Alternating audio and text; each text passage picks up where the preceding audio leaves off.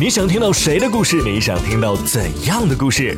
搜索关注微信公众号然哥脱口秀，发送微信告诉我们吧。然哥讲故事，只说你想听。然哥讲故事，现在继续。钱学森的事业蒸蒸日上，然而一九五零年的一件事却改变了他的一生。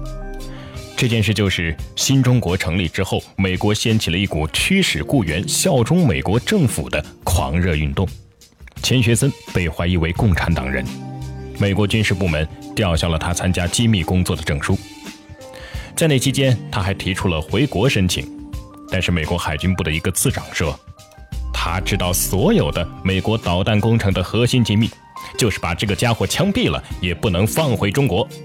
随后美国政府对钱学森夫妇的政治迫害接踵而至，移民局抄了钱学森的家，还把他本人关在了特民纳岛十四天。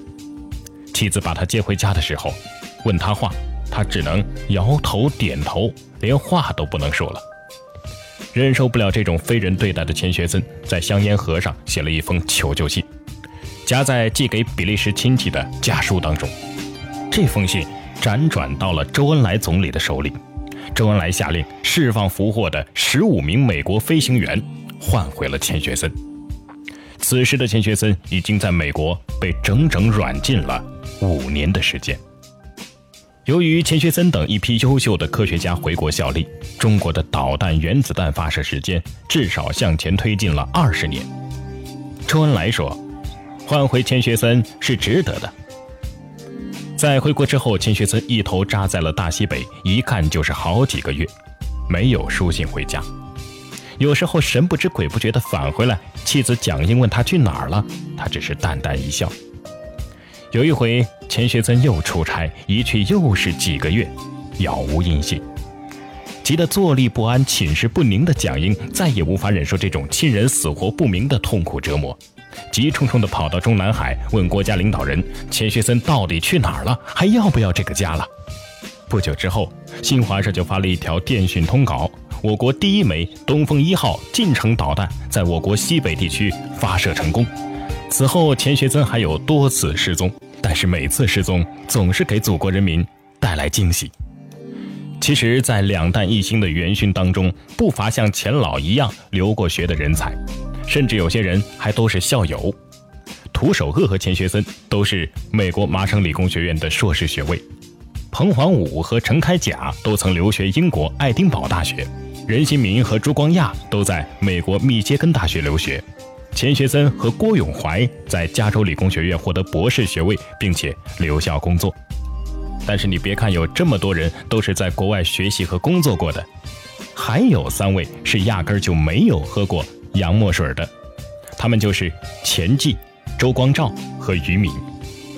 钱济呢是一九四三年毕业于中央大学师范学院，周光召是一九五一年毕业于清华大学，但因为后来的杰出成就，被多所世界知名大学授予荣誉博士称号。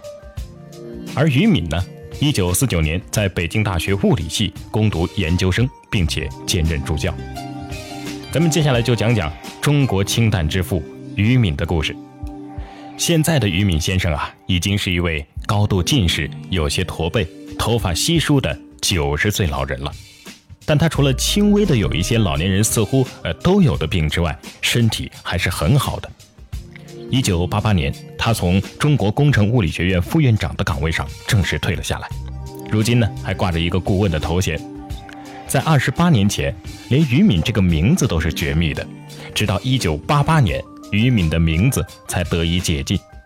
但是，由于当时的解密程度有限，许多的史实都还没有公开。于敏虽然是一位物理学家，但是他最大的爱好竟然是中国历史、古典文学和京剧。他从小啊就会背不少的古诗词。退休之后工作少了，他至少一天要拿出三个小时的时间来读他喜欢的书。由于学习和工作的繁忙，多年来于敏一天只能休息六个小时左右。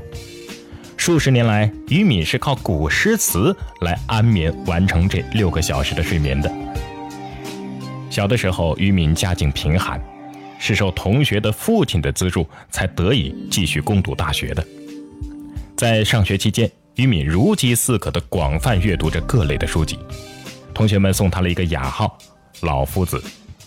但是俞敏可不是那种两耳不闻窗外事、一心只读圣贤书的酸腐夫子，而是家事国事天下事事事关心的进步青年。当时国民党政治腐败，民怨沸腾，北大经常闹学潮，而俞敏呢，就常常和大家一起上街游行示威。一九四四年，十八岁的俞敏考上了北京大学工学院，但是俞敏发现，因为这里是工学院，所以老师只是把知识告诉学生会用就行了，根本就不告诉学生根源。这使俞敏很快就失去了兴趣。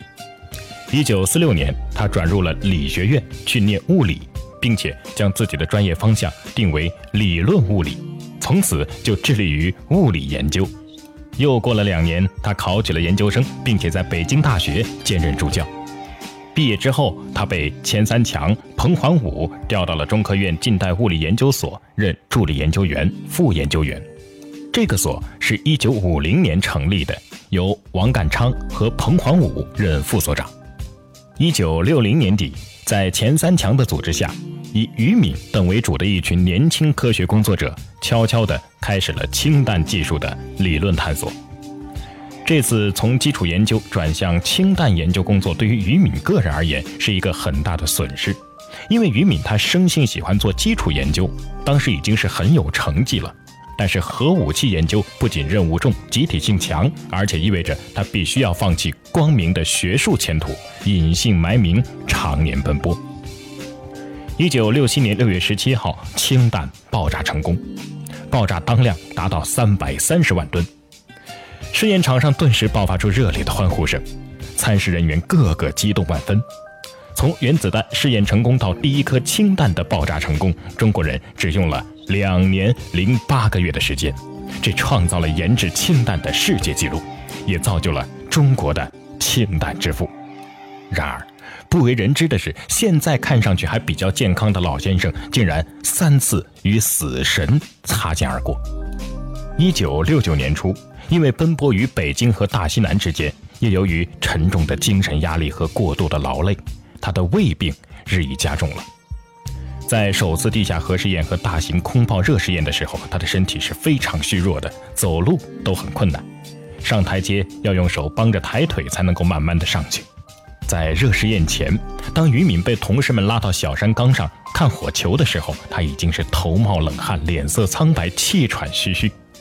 由于过度劳累和心力憔悴，俞敏在工作现场是几次休克。直到一九七一年十月，考虑到俞敏的贡献和身体状况，才特许已经转移到西南山区备战的妻子孙玉琴回北京照顾。一天深夜，俞敏感到身体非常难受，就喊醒了妻子。妻子见他气喘，就赶紧扶他起来。不料俞敏突然休克过去，经过医生抢救，方转危为安。由于连年都在极度的疲劳之中，一九七三年，俞敏返回北京的列车上开始便血。回到北京之后，立即被送往医院检查。在急诊室输液的时候，俞敏又一次休克在病床上。现在咱们很多人称呼俞敏是中国氢弹之父，对于这样的称呼，俞敏是极力反对的。